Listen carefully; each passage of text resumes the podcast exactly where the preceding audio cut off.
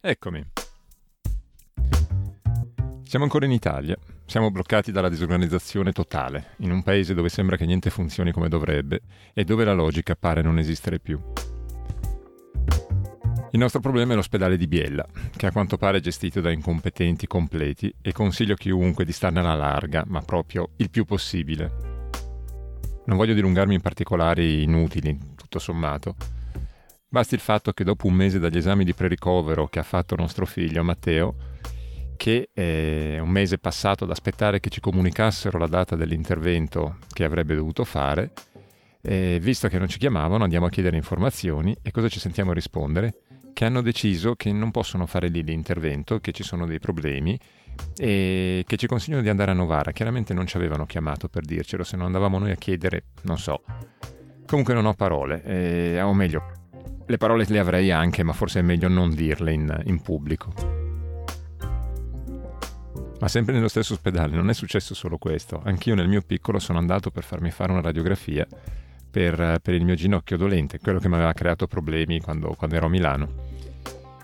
Mi presento appunto con l'aspettativa del nostro dottore e cosa mi sento dire?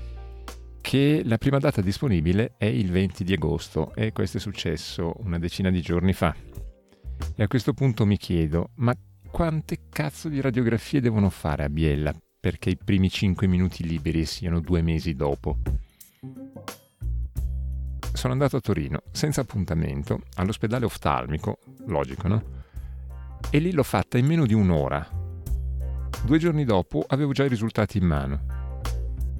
Adesso ditemi voi se non c'è qualcosa che non va nell'ospedale di Biella. Alla larga, semplicemente il mio consiglio, statene alla larga. Comunque, noi così siamo condannati ad aspettare ancora e con questa idiozia, tra l'altro, del comunicare la data dell'intervento solo con una settimana di preavviso, non possiamo neanche andare a farci un bel giro per, per far passare il tempo. Dobbiamo per forza rimanere qui nei paraggi. Per me queste sono cose da terzo mondo. Comunque, per non star sempre a lamentarmi, parliamo di Torino. Sì, siamo andati a Torino. L'ultima volta che c'ero stato eh, era 15 anni fa, appena prima delle Olimpiadi invernali e devo dire che questa volta la città l'ho trovata molto più calma, sempre molto piacevole. E anche se l'atmosfera non mi è sembrata molto allegra, in alcuni casi anche un po' decadente rispetto perlomeno ai grandi preparativi del, prima delle Olimpiadi. Però rimane una gran bella città e merita, merita una visita, anche perché ha un ottimo parcheggio, perlomeno noi l'abbiamo trovato ottimo, che si trova dietro la caserma dei carabinieri a Santa Rita che oltre ad essere gratuita ha anche il camper service, è, è, quasi perfetta. È tranquillissima, è lontano dal rumore del traffico perché è abbastanza nascosto ed è in mezzo a degli alberi, in mezzo a un parco. È relativamente vicino al centro, infatti noi insomma, non abbiamo mai preso i mezzi neanche una volta per andare in centro, perché ci vogliono 40-50 minuti per arrivare. L'unica cosa è che effettivamente è un po' sporca, un po' tenuto male questo parcheggio, molto probabilmente anche a causa dei rom che ci sostengono, che riescono sempre a trasformare in un'immondezzaia i posti dove si fermano. Però insomma sopportabile, non è che sia così tragico e comunque poi ci sono anche furgoni e tir di ragazzi della tribù, qualche camper di passaggio che si ferma sempre, qualcuno viene, vede, se ne va perché ha paura, però in effetti noi ci siamo rimasti una settimana, abbiamo trovato un posto eccezionale sotto una pianta che andava in ombra già dal primo pomeriggio e siamo stati benissimo. E così, oltre appunto alla mia veloce visita all'ospedale per fare la radiografia, siamo riusciti anche a fare un po' i turisti. Abbiamo camminato in lungo e in largo per il centro e lungo il fiume e Torino merita, sì, merita sicuramente una visita, così come merita sicuramente una visita il Museo del Cinema, che, che, si trova all'interno della mole antonelliana, vale la pena di vederlo sia per, per vedere la mole dall'interno e magari fare anche la, la salita con, con, l'ascensore. E comunque vale la pena di vedere questo museo che secondo me insomma ci si passano un paio d'ore proprio tranquilli tranquilli godendoselo.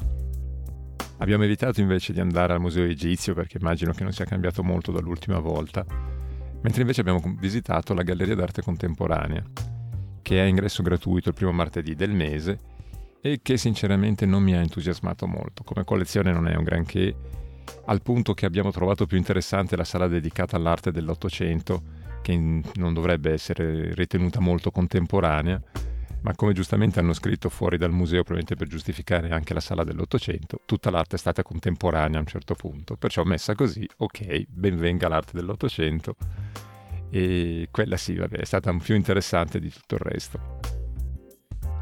Quello che invece ho trovato molto molto carino, che okay, è solo per gli appassionati del, del, genere, è stato invece il Museo della RAI che è dedicato a, alla radio e, e dintorni. È piccolino, l'entrata è gratuita e ci sono esposti alcuni pezzi di, di archeologia tecnologica veramente interessanti e veramente belli.